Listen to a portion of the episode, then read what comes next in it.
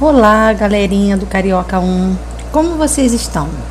Espero que estejam bem. Eu me chamo Silvane Vec, sou professora de ciências e estou aqui para conversarmos sobre o nosso material dessa semana.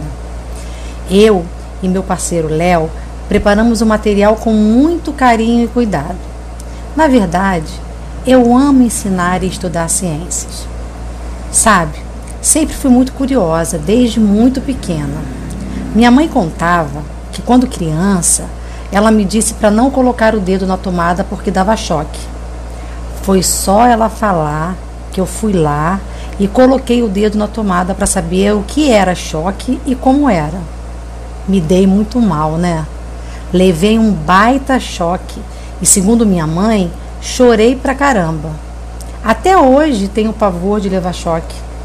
Mas confesso que saber o que é choque, por que levamos choque, interpretar, conhecer os fenômenos, me fez estudar e gostar de ciências, pois a ciência possibilita isso, dialogar com o mundo. Agora mesmo estamos vivendo um momento difícil, né? Muitas pessoas doentes, muitos morreram. Triste isso. A ciência já nos deu algumas dicas do que está acontecendo. Disse que é uma doença provocada por um vírus chamado coronavírus. Na verdade, é uma pandemia. É uma doença que está no mundo todo. A ciência também já nos revelou algumas medidas preventivas e busca agora um medicamento, uma vacina. Você sabe que é uma vacina? Não vale dizer que é uma injeção, hein? Tem vacina que é só uma gotinha. Mas enfim, eu acho o máximo a história de como surgiu a primeira vacina. Vou contar para vocês. No século XVIII, o mundo estava doente. Era uma doença grave, viral também, que causava febre alta, dores de cabeça e no corpo, lesões na pele e levava à morte. Muitas pessoas morreram naquela época. Essa doença ficou conhecida como varíola. Lá na Inglaterra, tinha um médico que fazia pesquisas sobre essa doença. E aí ele ouviu boatos que trabalhadores da zona rural não pegavam a varíola humana, porque já tinham tido varíola bovina. Esse médico, então, foi observar e investigar esse fato. E realmente ele observou que as vacas também tinham lesões na pele com pus e que as pessoas que ordenhavam as vacas não ficavam com varíola. Daí ele pensou, pensou e teve a seguinte ideia. Pegou um pouco de pus de uma lesão de uma mulher que estava com a doença da vaca e inoculou num garoto de 8 anos. O guri pegou a doença de forma leve e em 10 dias ficou curado. Daí o médico depois pegou o pus de uma pessoa que estava com varíola e inoculou no mesmo garoto. Sabe o que aconteceu? Nada. O garoto nada sofreu.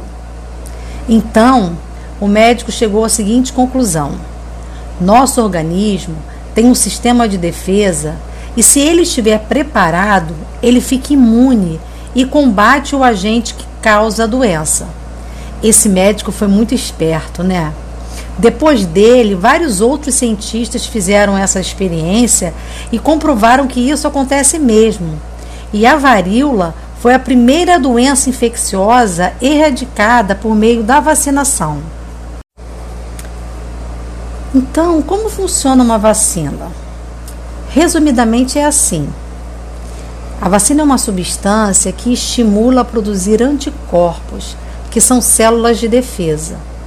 Quando entramos em contato com o antígeno, que é quem pode causar uma doença, estamos assim preparados para nos defender e vencemos a batalha. Isso mesmo, nossos anticorpos vencem o invasor. Nosso organismo é muito interessante, né? E o mais interessante disso tudo é que quando nos vacinamos, criamos uma imunidade não ficamos doentes e ainda também não transmitimos a doença. Então, não é uma coisa boa só para gente. Acaba sendo bom também para quem amamos, para nossa família, nossos amigos, nossos vizinhos, para as pessoas do nosso bairro, para toda a sociedade. Sabe, eu estou torcendo muito para que os cientistas consigam descobrir uma vacina para a doença Covid-19. E você? Bom, vou ficando por aqui. Um grande beijo e um abraço apertado. Mas isso só depois da vacina, né? Por enquanto, ainda precisamos manter o distanciamento social. Tchau!